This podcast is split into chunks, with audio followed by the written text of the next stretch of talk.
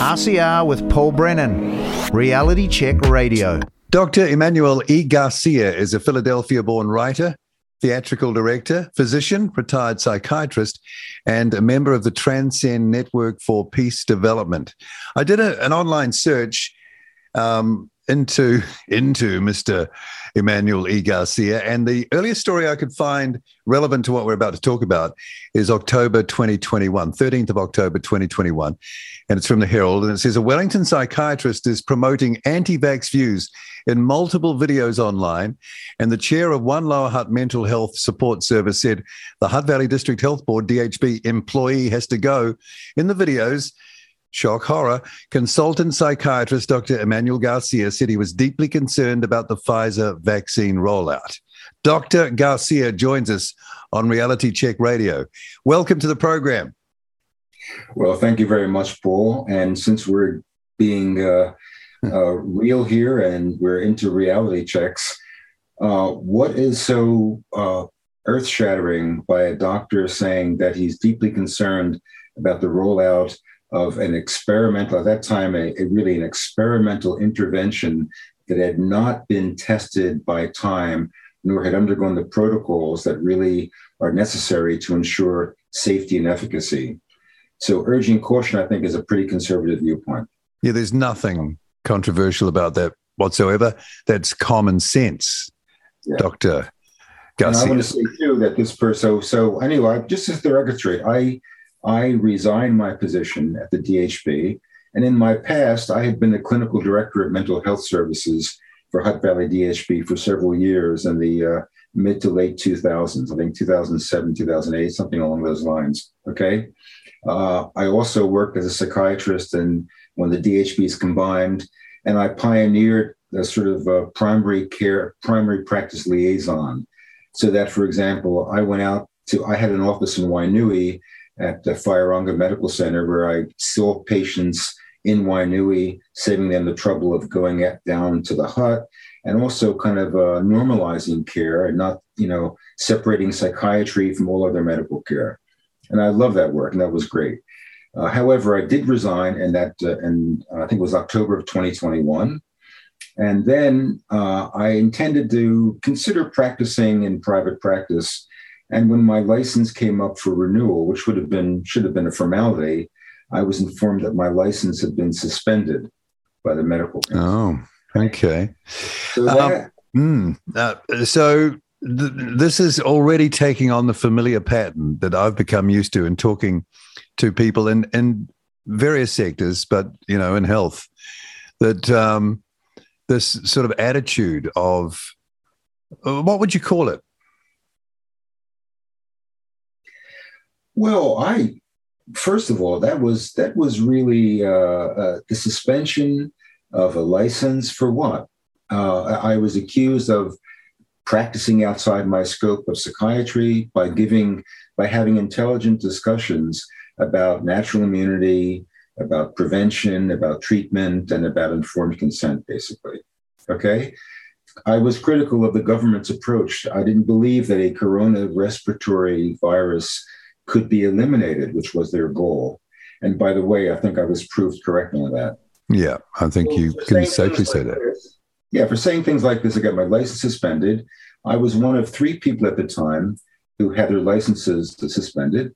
Uh, and then I decided I did not want to, I decided that the medical council was so thoroughly corrupt that I wanted no more part of that organization. And therefore, I didn't fight the suspension, but I I extricated myself from this corrupt institution via equity law. It took a while to do that, but we did it. I never signed a gag order. When the protests against the mandates occurred at Parliament, I gave many talks there. In fact, I was there the first day. I was there the day they hung the crosses up for the victims of the jab.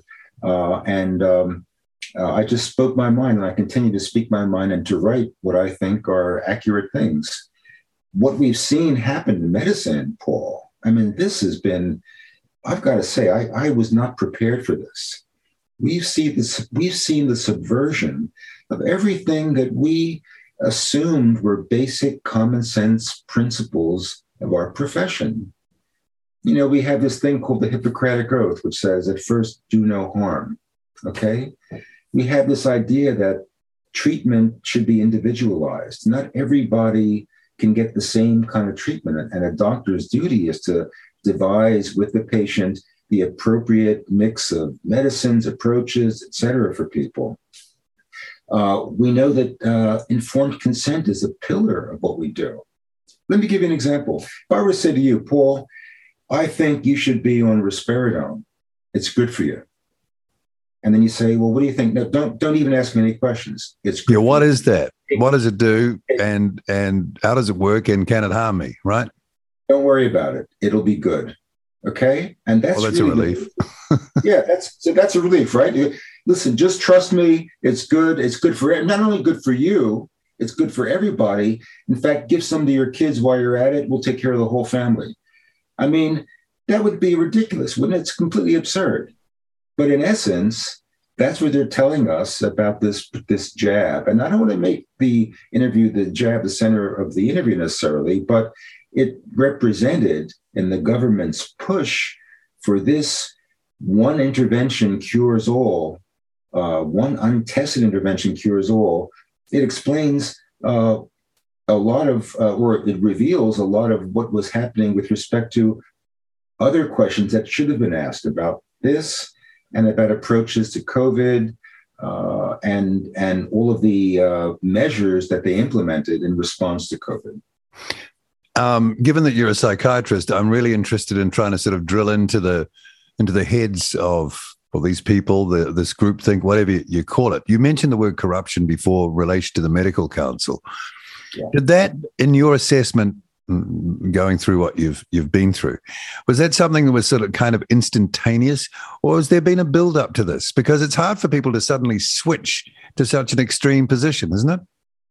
Well, that's a, actually that's a very astute question. Okay, that's a very important question. You're right. Things don't happen uh, overnight unless it's the prime minister telling us to be locked down overnight.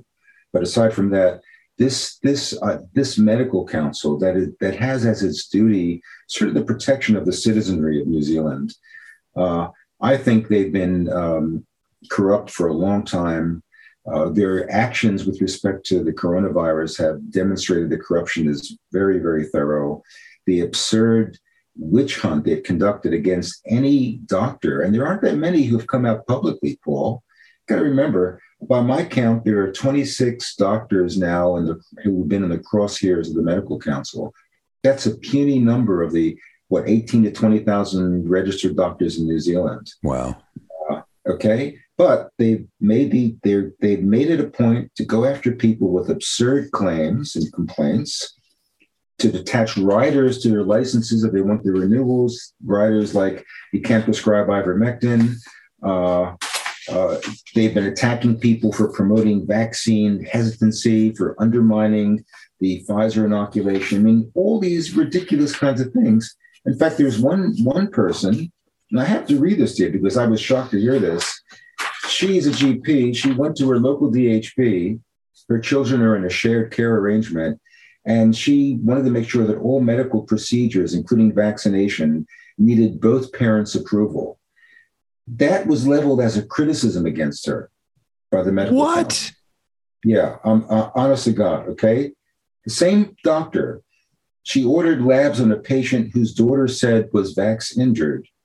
She, a GP, made a point to make a complaint about that. I mean, if I had prescribed this medicine to you, right, risperidone, right, can and you tell me what that does? Because I have no idea, and I, I still agreed to take it. it's, an antipsychotic, it's an antipsychotic mood stabilizing agent. It's right. pretty okay. like a, uh, you know, a state, uh, one of the usual medicines that we might prescribe in psychiatry. Anyway, if I would prescribe that to you, and a week later you had a heart attack, you developed a blood clot or whatever, I guarantee you, I we would be looking at what caused that blood clot or that heart attack or whatever, and we should okay? Because everything carries a risk and you've got to be prepared for these risks. And I would often say to patients when I prescribe any medicine, listen, I can't predict any adverse, any every possible adverse event, but if anything happens, let me know and we'll look at it. Usually, this particular medicine, if I were to prescribe a particular medicine, has a good safety record, but you know everybody's different. Now that's a that's a reasonable, rational, Mm. logical approach. Totally. Uh, I had the example today, Paul, and, and actually this is a timely interview. One of the people who lives near me suffered a DVT, deep venous thrombosis. Uh, went to the ER, the emergency department, was actually sent home, and I think quite wrongly, with a hot calf, and then developed a pulmonary embolism, which required her to be rushed to the hospital for treatment. Pulmonary emboli can kill you, they're very serious. Okay. I can assure you she was fully jabbed with boosters and everything. Now, not once did anyone bring that particular issue up to her at all. They just told her the DVT kind of came out of nowhere. All right.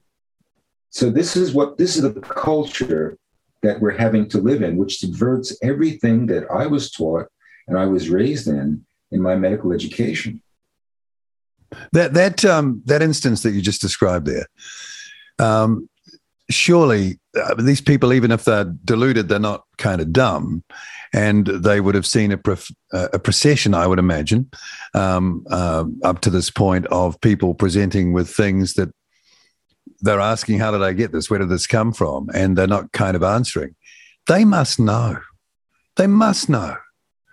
So Yeah, therefore, it's it's some kind of conspiracy of of silence and and not. I'm just processing this and not telling the person or minimizing it or like sending them home. They could die. It's just I I just can't believe that. Well, Paul, I think they do know. I think they must know. And aside from that issue of be, being sent home, that the hospitals now are crowded. The system is having a difficult time. Is that as a result of what we're talking about? The numbers?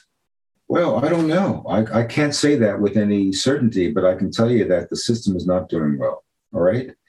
But if someone were to come in to see me with a complaint like this, I would look at all the possibilities for why something happened. And I'd consider, you know, variety of them. They, they could have been 15, 12, five or six different things going on. You have to consider that. The fact that an, an agent that, that something like this is not even mentioned to a person as a possibility is troubling. And I do think that these doctors, that doctors do know what's going on, that they're seeing these things. I hear a lot of reports about a lot of stuff happening all over the place. But I also think that they're afraid to say anything. They've probably been told not to say anything because remember, one of the big issues here is you can't encourage quote unquote vaccine. I use that word in quotes because it's not even a vaccine. You can't encourage vaccine hesitancy or caution or good sense without they're coming down on you. And this is what I describe as a, this is a mafioso tactic, Paul. Yeah, but uh, you know, there's there's a willingness in a way to throw the patient under the bus. Could be uh, life threatening, and that's that's a hell of a stretch, isn't it? Well, Paul, I, I listen. Let's get into the meat and bones of this. People, there's there was a report recently. There's excess mortality in New Zealand. Okay, meaning people are dying in greater numbers than would be expected. I've had I've had reports about, for example, strokes from people who have uh, have ac- have had access to data showing that the uh, that strokes have increased dramatically. For example, as has myocarditis uh, since the introduction of the jab. Uh, we have a lot of anecdotal reports, and remember, you know, people say, "Oh, anecdotal, that's just a story." Yeah, that's true. When you when you get a lot of anything, you got to investigate it. Unless you've got something to hide. unless you've got something to hide. Speaking of which, let's talk about what we hide. MedSafe actually did a, did a, was doing their job when the Pfizer inoculation came up for approval, and they said, you know what, we're not satisfied. This is actually all that safe, so we're gonna we have reservations about it. Well. They sent that to a committee known as the Medicines Assessment Advisory Committee. This was in January 2021 And lo and behold, about five days later, that Medicines Assessment Advisory Committee comes back and says, everything's good. Go ahead, give it the approval. Now, there was nothing new, no new data emerged, nothing happened. But to me, that says the fix was in. And now, when we asked for the names of these people on that Medicines Assessment Advisory Committee, we are told via an OIA that uh, they don't want to release them because it might be uh, it might be risky for the people involved. Well, physically risky? Well, uh, whatever they are. Yeah, I had I had a I had an email from uh, one of the people who did an OIA on that, and I forget the exact wording, but they are keeping those names uh, secret. Okay. So we don't know who overrode MedSafe doing their job first up, and could have caused untold harm, and we're not even allowed to know their names. We're not even allowed to know their names. Now, there is another committee called the Medicines uh, uh, Adverse uh, Review Committee or something, adverse, something like that. Med- uh, and I, I believe that people in that committee were probably on the MAAC. Okay, but we don't know. We don't know for sure. Say that again on the on the MAA what? on the Medicines Assessment Advisory Committee. Oh, right. Okay. Yeah. That's yeah. Committee. That's a secret committee. So the Medicines Assessment Advisory Committee is a secret committee. Okay. The Medicines Adverse Reporting Committee, MARC, I think it's called, is not a secret committee, and you have the names of those people. And I would bet that people on that of that committee, the Adverse Reporting Committee, were on the MAAC, but I can't prove that indubitably. That would be a conflict of interest, wouldn't it? Well, Paul, I don't, I don't think that's even the right phrase. The fix was in. Someone said to MedSafe, "Cut it out with your caution and common sense. We've got to put this thing through, and we're going to." You said we're going to give you a rubber stamp and a direction. Okay. I, I, guess I'm just saying those things because I'm trying to come from the average person's common sense of of what would uh, govern your behavior in these situations. You and the reason I ask that is because, or mention that is because you've got the approval arm, and then you've got the assessment of injury arm, and they're the same people. Go well, figure. Think, yeah, I believe so. Yeah. Anyway, it, it's the whole. They're all working together. But Med, but the point is, Med, MedSafe was doing their job initially, right? Until they were told, cut it out, and put this thing through by this committee whose member. Now, if you are honest about something, if you have nothing to hide, there's no reason to hide anything. And that gets back to something even more important, uh, more just as important, let's say, which is the agreement that Pfizer has with the New Zealand government. Do we have that agreement? Why isn't that agreement made public? That is the you, that's the document to get. We've tried to get that document through OIAs. We can't get it. Why isn't that agreement, if you've got nothing to hide, made public for everyone to see? What was the agreement with Pfizer? Was there a what was the reason given? Because I mean, we taxpayers are the ones paying the money. Um, you know, should have a right to know in an open and free democracy. What was the reasoning for that? What commercial sensitivity or something like that was it? Uh, I think it was some. I think was something along those lines, but uh, but I haven't seen that actual OIA response. However, I do know that many people have tried to get. We've been trying through lawyers uh, and, and individuals to get that document, and unsuccessfully. Okay. Here's here's a, a, a future reckoning. We'll get that eventually. Well, you know what, Paul we should get that. We're owed that. That's that's like the holy grail of all this, because I think that's also going to explain, given the fact that one of the Pfizer agreements with another country, I think it was Albania, was released, and we saw that there were stipulations about that that granted the uh, the company uh, uh, indemnity. You know, if anything happened, they couldn't be sued. That also uh, had stipulations about no other treatments being used while the injection was being used. So this may explain why in all of this uh, conundrum, you know, and all this difficulty we've had with coronavirus, COVID, whatever you want to call it, there's been virtually no emphasis on prevention and treatment. Okay, no one talked. To, in fact, I, I wrote an email to uh, the infectious disease guy at my hospital, and I mentioned treatments for people, and he said, "Oh, well, there's no evidence for anything." And so, so the government's way to treat people who got COVID was you stay home, locked down. If you can't breathe, you go to hospital, and then you know we could. I guess we got to see what happens. Where there were therapeutics and things that could yeah. be done to circumvent that, and isn't it ironic that they've got an ivermectin shortage for the scabies outbreak in yeah. Christchurch now? exactly. They've been coming down on people getting ivermectin. I mean, there were treatments available. There was one exception. There was this organization in this best practice advocacy, advocacy center. And I think in February 2021, um, they sent out a bulletin to GPs. They're a, a nonprofit that advises GPs about best practice. And uh, yeah, in February 21, they talked about vitamin D supplementation.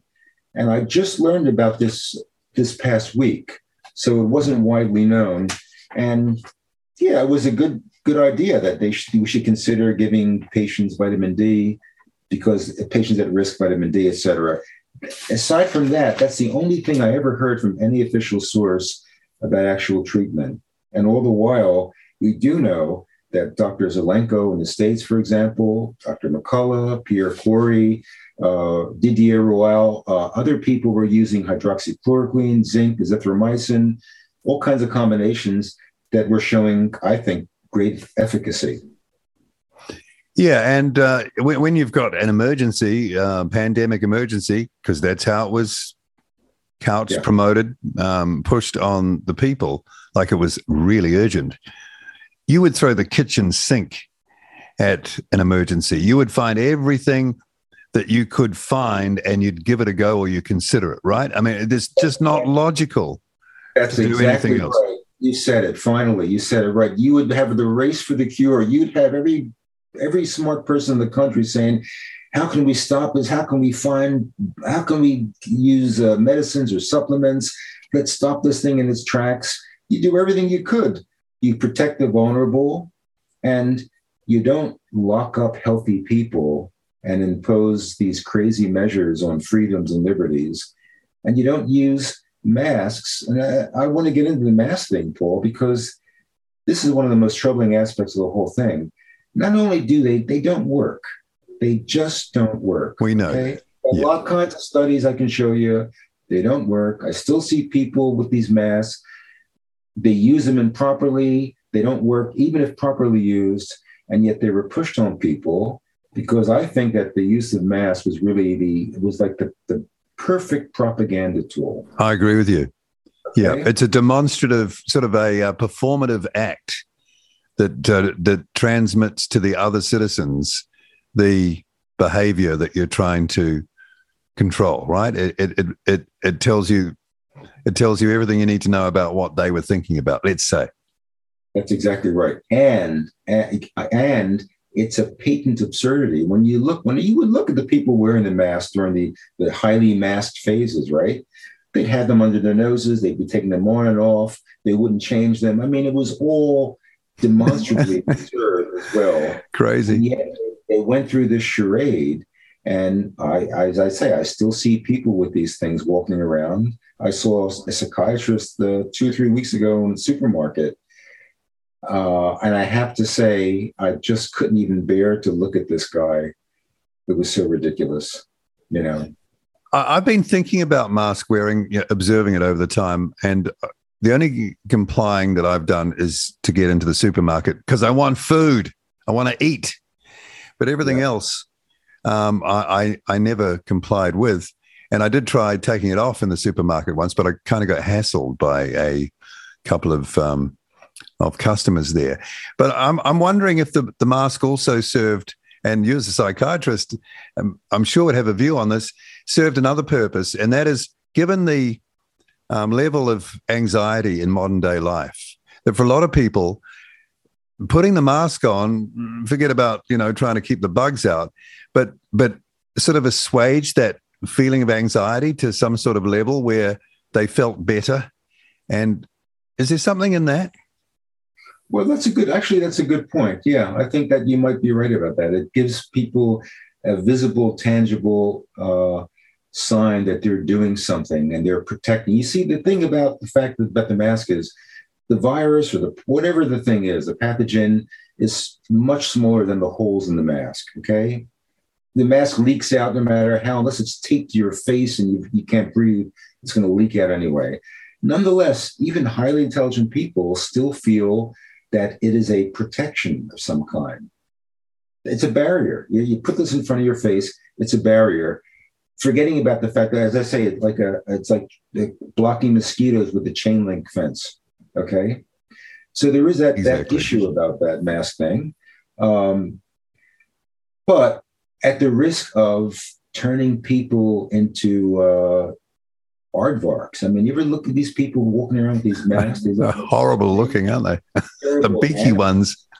yeah, they they take away the most important facet of our expressive abilities, our faces. I mean, these are quintessentially human. These are what gets. These are how we communicate, how we show our vitality, especially with kids. You know, so you become anonymous. Listen, there's a reason why uh, train robbers wear masks and bank robbers wear masks. Okay? They conceal their identity. So you render everybody unidentifiable. They turn into digits, they turn into nameless, faceless figures. And that is a terrible psychological blow, but it's a masterful one from a propagandist perspective. Well, that's what I was going to ask you about. Um, you can see, uh, thinking this way, you can see why the mask was, or mask wearing was pushed so hard because they, whoever they are, know that that's the key to it, right? That's actually the, the single biggest key to compliance. You got it, Paul. Exactly right. That is exactly right. And it's, it's the perfect propaganda tool, really. It's the blunt end of that big uh, barrier, that big battering ram they use against us. And it is, it's disheartening to me to see so many people so willingly fall for this. Yeah, intelligent people. You mentioned the um, uh, what former colleague was it in the supermarket that you saw? Uh, you know, these are supposedly bright people, and this is the other thing I think people are scratching their heads over. How how do you have you know working class people who figured this out you know, who yeah. bricklayers who figured this all out and made their decision and and kept away from the whole thing and, and, saw through it, let's say. But then you've got, you know, almost rocket scientist level buying the whole thing. It's weird. Well, no, yeah, it isn't weird because these, I, I made a mistake by saying highly intelligent people. I okay. should have said uh, highly educated people in the system, people who've gotten their little badges uh, by having gone through the system. Okay, doesn't mean you're intelligent. These tradespeople can see through a bunch of BS. They know what's right. They do have common sense, and in fact, you ask a trade a tradesperson is responsible for his or her job. They're supposed to fix a sink. They got to fix it, and it's got to be fixed. They're going to fix a roof. The roof is, has to work so it doesn't leak, right? These other supposedly highly intelligent or people who've gotten all these degrees, if they make a mistake, well, so maybe somebody doesn't read their article or who knows what. They're so divorced from what's real and what's practical that they do not know how to think critically. And I think our educational system is certainly not not encouraging people to think critically. Like it's not these it's not just us, though, is it? I mean, this is a phenomenon what, across the Western world, or is it even further than that? Seems to be a, a similarity across, you know, different uh, countries, different, slightly different cultures. Same thing. Yeah, I think you're right. And you remember, you got a big. You know, I'm in Wellington, Wellington region. You got a big bureaucratic culture in Wellington, which is really uh, it's very, very hard to take because these people are in these ministries and committees and whatever. I don't know what they spend their time doing except making each other feel good in management training courses, but they are so divorced from reality that it's pathetic. Uh, it's scary. And still, you have this morning in the news Dr. Michael Baker, epidemiologist, expert. They keep calling them experts. Um, and he's saying, keep on wearing masks. After everything that's been said, he's still doing it. Well, what that says is that he's just following orders from somebody. Okay, because the so he's a liar. He's a liar. Let's call it. He's yeah, lying. He's, he's a liar. A he's a fraud. He's a hoax. Fraud. He's a fraud. He's an embarrassment. He's a disgrace. He has no right to go on any platform. Well, he has a right to say anything he wants. I believe in free speech, but he has no authority to say these kinds of things. But he's amplified by the media. They're still reporting him. They still so, refer to him as an expert. Here you go. Well, whose fault is that? Do you think the media outlets are not propaganda these days? I mean, really, my, my yeah. biggest thing, people talk about this concept of mass formation, mass formation psychosis. I'll give you an example. I have a friend who's who sort of divorced me now because I, we have different opinions. Friend of about 40 years. He, he doesn't like my opinions. All right. His reality, Paul, is NBC, ABC, CBS, or now MSNBC, Fox, mm. not even Fox News, whatever. His reality, he he watches TV, mainstream TV, about eight hours a day. So that's his reality. So whatever they say is reality. So no, he's not psychotic. He's not delusional. He's just living in that created reality. And that's how they get people. Yeah, here in New Zealand, um, a lot of that media is state media. So, yeah. you know, it's, got incentives for promoting uh, all their narrative with coronavirus too. Okay, so back to the medical council and you know the nastiness, and you know we we talked about earlier on that. Well, I asked you if you thought that had been coming for a while, or it suddenly just snapped and, and came out of nowhere. How do you explain, eh, you know, the psychology of okay, there's people thinking that they're on a mission to save everyone and you know that uh, the the medical community is going to be the savior. I get that. But why get so nasty? Why why behave in that way to your colleagues who are you know well qualified and done their time?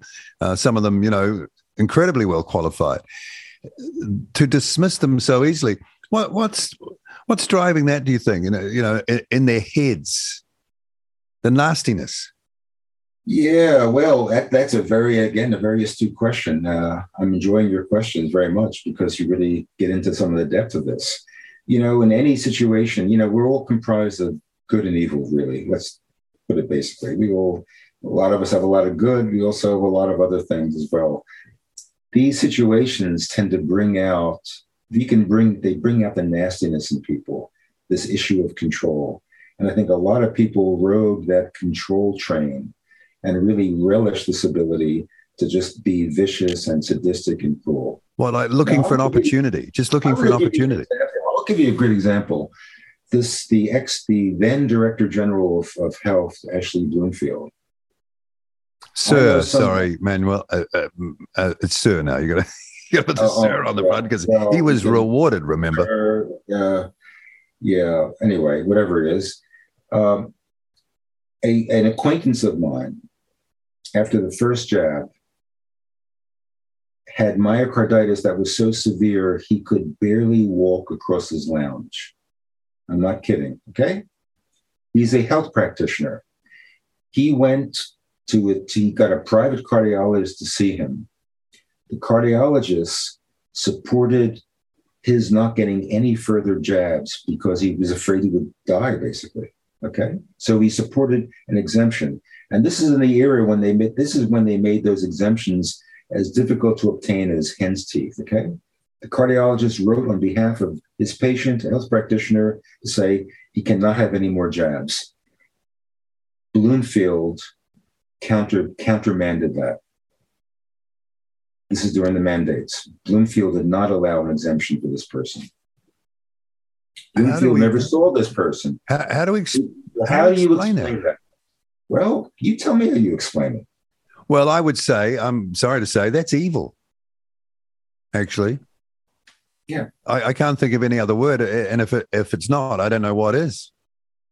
How could how could a doctor, a real doctor, in the face of someone who's who may have a life threatening event after another of these interventions, not just err on the side of caution. Say, you know what? Let's just do no harm. Do no harm.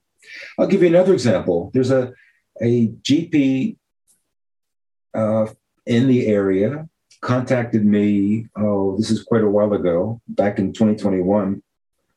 And I won't, I won't even mention the gender of this person because it might, uh, I don't want to reveal anything. But this person had a stroke a week after the first jab. Okay.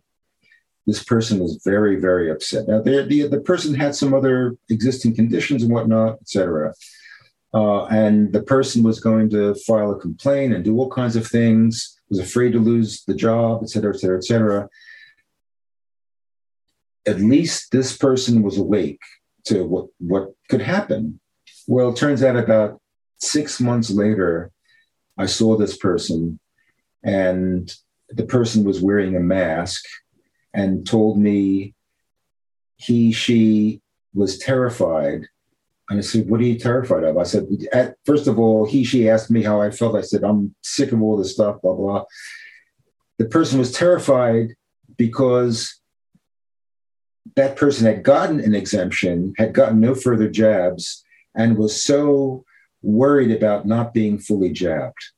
So this person went from someone who suffered a serious adverse event that was at the very least contributed by, to by the jab to a person who is who bought everything hook line and sinker so that wasn't enough to override the buying of the message so that yeah. message is what so well thought out so cleverly delivered deployed or are we does it say more about the individual i'm, I'm just curious well I, I met another guy. I met a, I met a guy uh, about six months ago.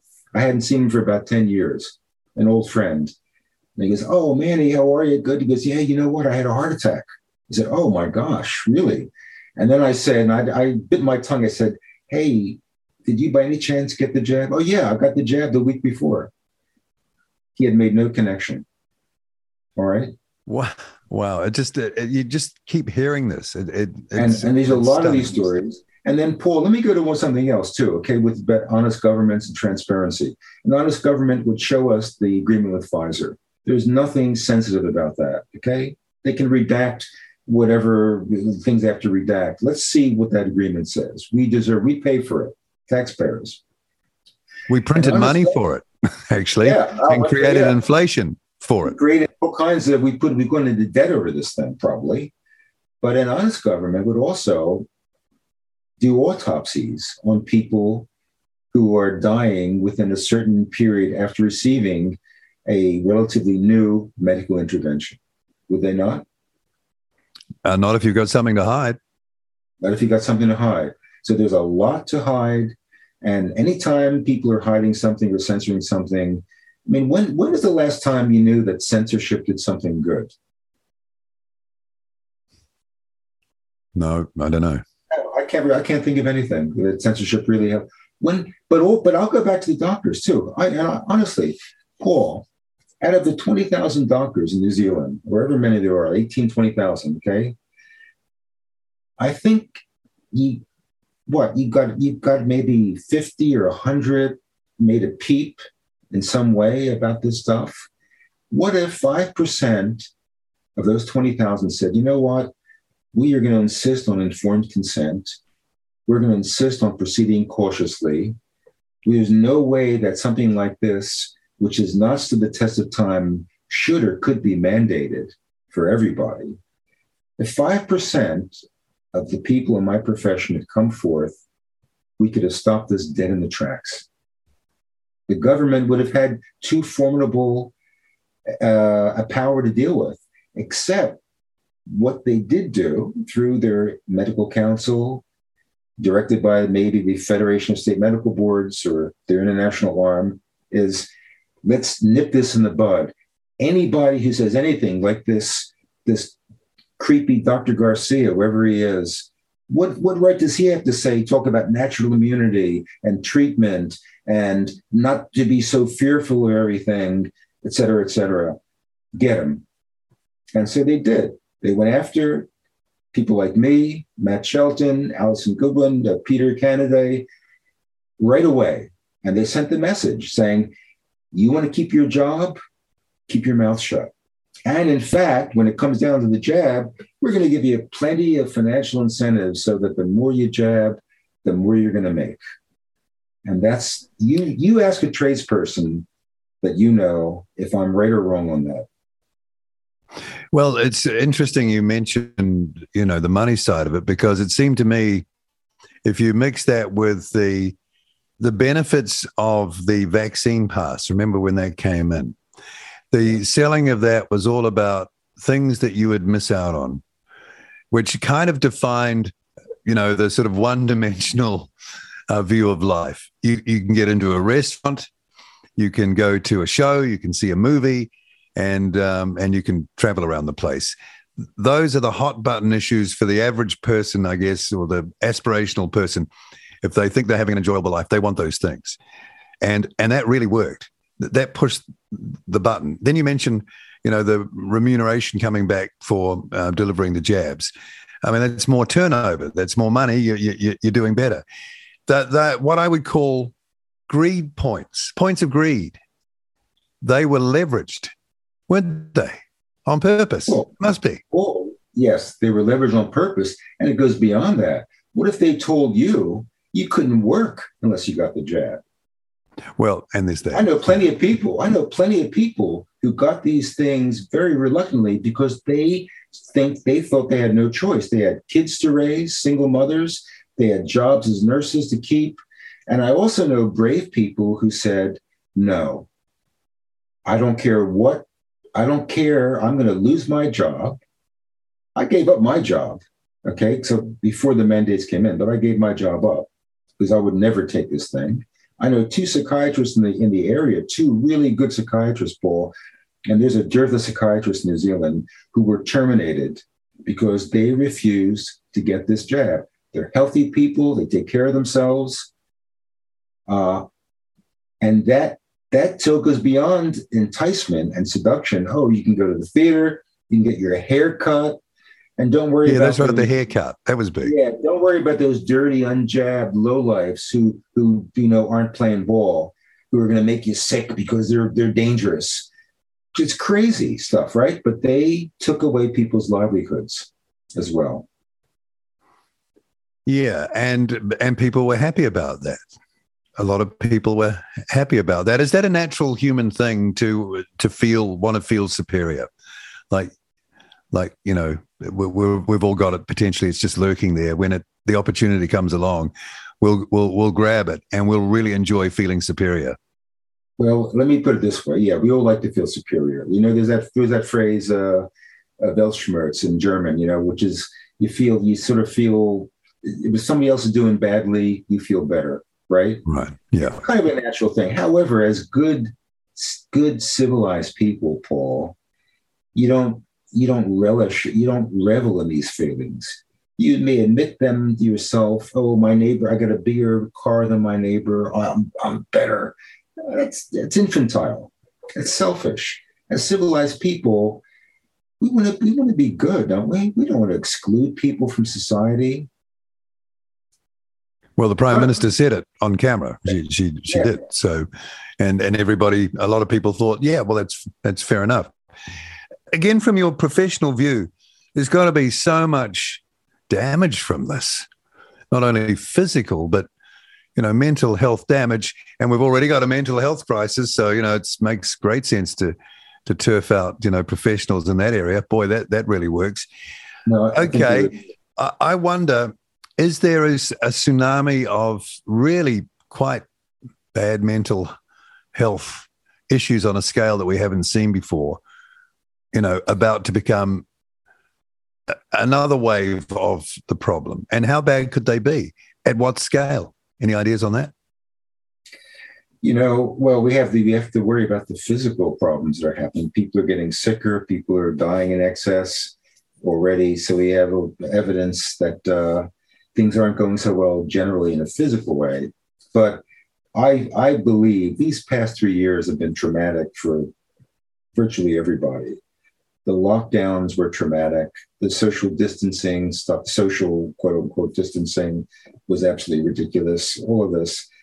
I don't know. I, I, I guess the side effects we're going to see or the adverse consequences uh, may be more difficult in the mental health sphere because the anxiety levels uh, are generally high with uh, social problems, with food prices, with basically just living. But I don't think it's a way to build a good, strong society to beat them into submission with fear for three years and hold that emergency thing over their heads now, which is still there legislatively. Hmm. Uh, and then to have changed the way we interact with people and we think about people. You know, in a way, there, there are some very deep divisions now. There are people uh, who won't talk to other people and won't even associate with other people if they have uh, been a, on the on the side of freedom or uh, or whatever. You know, I've seen a lot of that happen. I don't know. So my answer is I don't know if there's going to be tsunami. We already have a, a, a pretty difficult situation with the general run of the mill, ordinary psychiatric stuff going on. You add this level of oppression, fear, anxiety, you know. And regret. I, am going to say something, Paul. I'm going to say one thing, okay, if you don't mind, which is that you're in the midst of a crisis, a danger, right? You're, let's say you're a leader. You, Paul, are leading a group, a group of villagers, townspeople in the midst of a crisis. Wouldn't it be nice if the leader, instead of the leader saying, get into your homes, be afraid, be very afraid, because this thing, we're, we're gonna, you know, just let's just whatever. Or would you want a leader who says, you know what? We're gonna come together, we're gonna beat this thing, and we're not gonna be afraid all we heard for all these three years is fear, fear, fear, fear. What about courage? What about living life? What about, as you say, let's we're going to put our, our our best medical and scientific minds together, and we're going to find a treatment for this damn thing, and we're going to live our lives and be a proud, robust nation. Isn't that the kind of leader you want? Would you want Churchill during World War II to say, you know what, go to your basements and pray, and that's all we can do? No, I want them saying we'll fight them on the beaches, we'll fight them here, yeah, we'll fight them there, yeah, and right. we will never surrender. Is what I want to hear. We'll never surrender, and and, and keep what did they say? Keep calm and carry on. That was the slogan they used then. Keep yeah. calm and carry on. Nobody came near to saying anything like that, Paul. What the hell kind of leader is that? What about the anger that could be generated from this, though? I'm sure there are a lot of people out there who regret what happened to them. They know that at this stage it's it's well, unless something comes along, people are talking about some things. We had Peter McCullough on here the other day talking about something that from a Japanese river worm that might help. Um, but uh, you know they can't undo what they've done, and particularly those who felt coerced to do it, as you were mentioning before, mortgages, kids at school, etc. That could generate a lot of anger, and I guess my worry, and probably the worry of other people, is that that could break out and become destabilizing in an already destabilized situation. Uh, what do you think the potential for that is? Well, if it destabilizes people into voting for a better government, I say go go ahead. That's a good thing. You know, we were at Parliament. Not one of those members in Parliament came down, and I, I asked them every time I spoke on the steps of Parliament. I invited them to come and just talk with us. Not one person came down to speak to engage in a dialogue, okay? Not one person. So what does that tell you about that government?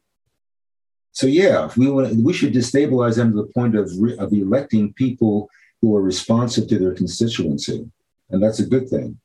The thing I worry about with the anger is that the people get be so angry at themselves that they can't bear that anger towards themselves, and they'll direct it towards the scapegoats, towards these troublemakers who you know, want freedom and don't want to get the jab and all that kind of stuff. I'm worried about that kind of irrational anger that creates divisions. Well, that's a good point. I mentioned it before, but I had a um, someone in my family group in sort of debating this. It was almost a heated argument, but I guess to keep it seemly, I'll, I'll say it was a debate. who whose final position was, "We shielded you. We shielded you from this, and you're ungrateful.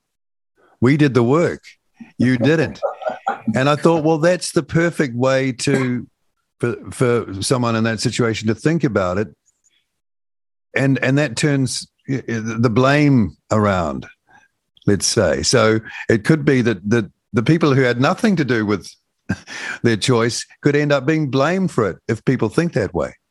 Yeah, they shielded us. It's another version of the mask. They shielded us. Actually, how when in the first time for the first time in history, when when has a healthy person been regarded as a potentially lethal danger to somebody else? Last two years. Yeah, exactly. That's it. It's, it's crazy. It's absurd be healthy. And I always said, if you're sick, stay home, right? That's the best thing you could do. If you're sick, don't, don't go to work if you're sick. Stay home. But healthy people aren't a danger to other people. In fact, you can argue on the other side that all these people have gotten all these jabs and they're shedding all over the place, that maybe they're they're not good for us who have avoided that stuff. Well, I, I think we have a right to know. Um, is there a risk to us from from that? I mean, that's fair enough. I don't want to. I, I don't want to be caught yeah. caught up in a risk because somebody did something and followed the propaganda and burned their brains out on it. I don't want to carry that risk. I I would like to know.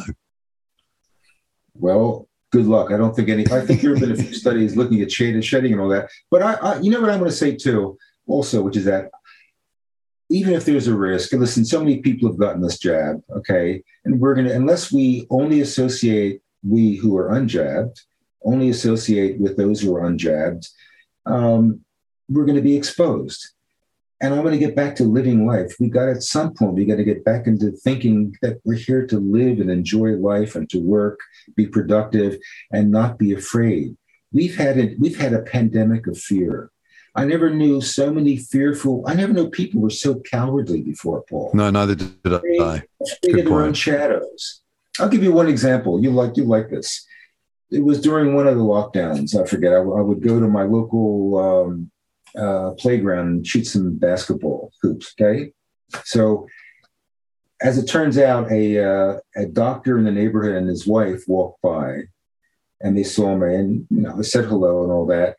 But they managed to walk and another. They managed to jump twelve feet out of the way. They were already twelve feet away from me, but they had to jump another twelve feet out of the way just to be safe and it was so emblematic of these really this is this is really stupid and cowardly really.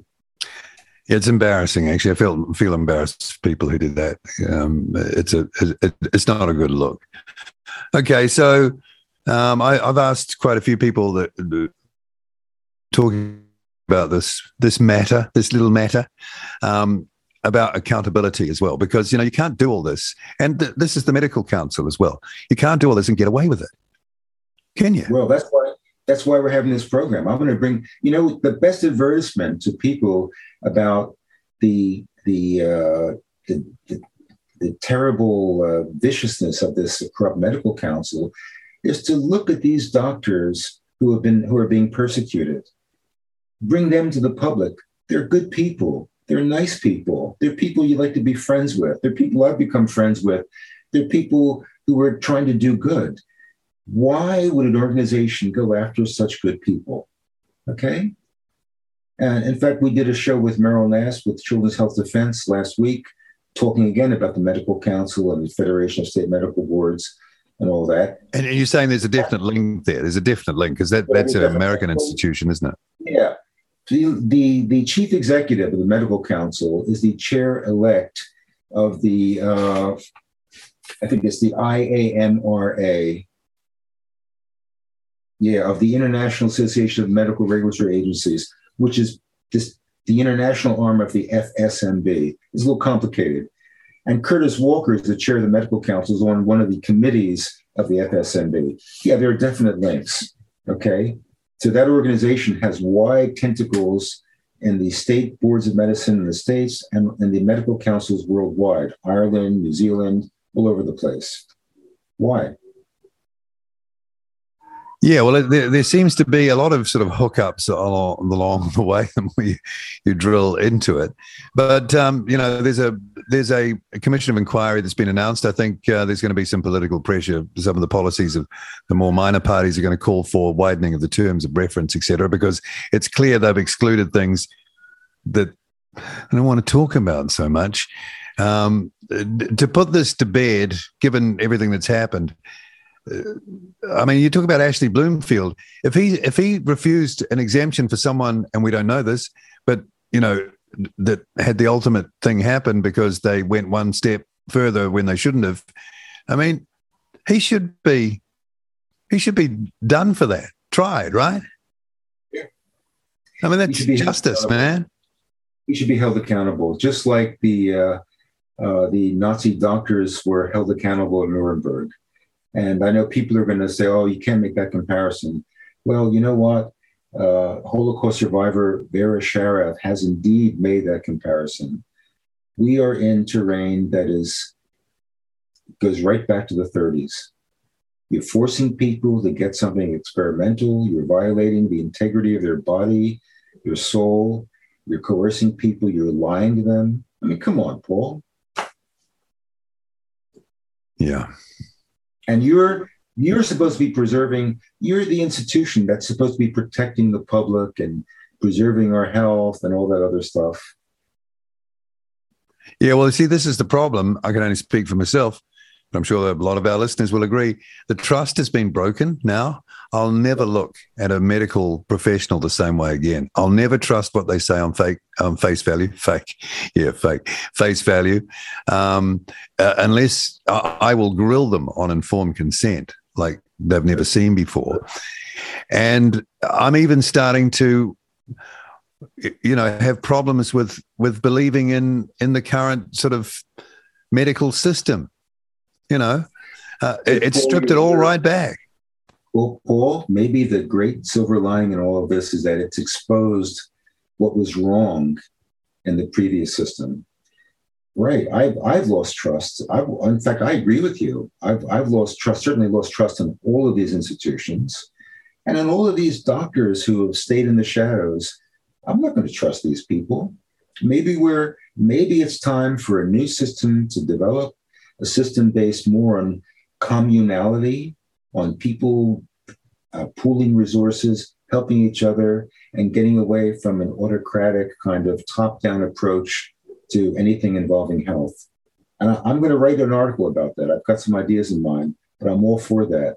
And yes, you should know, you know, when when a person saw me in psychiatry and I might recommend a treatment, I encourage their questions. What do you want to know about this? We're doing this because of that. Here are the risks, here are the benefits. That was my daily job. I did that every day, dozen times a day. Okay. All of a sudden, that doesn't, I don't have to do that anymore. Apparently, that's out the window. It, it, they've really subverted what should be the core of our professionalism. It's been really interesting talking with you, Emanuel. Thank you for giving us some time. Wow, what a ride it's been, eh? well, what thank a ride. you. Actually, I enjoyed speaking. Paul, you're a great guy to talk to. I can see why you're so popular. Oh, uh, well, that, thank you. Really? Um, but I mean, we, we need to, I say this too, we, we do need to clear the air, don't we? It need, we need to clear the air. And you can only clear it by exposing everything to the light. Yeah, by talking, talking to people, exposing things. And the other thing is we need, What's wrong with a debate or a courteous debate, civilized debate between people who have different opinions? Let's bring them out, you know? But that's that's gone, that's also gone by the wayside. Nobody wants to have a courteous exchange. And that's essential to any functioning democratic country. Any well, that's been lost. That's been pretty well lost, actually. We have to bring that back, Paul. That's got to come back. And I think you're doing it, which is great we need to talk. We need to talk through our differences courteously. We need to get people information out into the open. Yeah. So, Dr. Emanuel E. Garcia, um, yeah. physician, retired psychiatrist, and uh, what, you're taking it easy these days? got a bit of time on your hands lately? I got, um, I'm busier than I've ever been, believe it or not. Okay. Uh, all kinds of stuff. But um, Thanks for coming on the program. Appreciate it. Thank you very much, Paul. RCR with Paul Brennan, Reality Check Radio.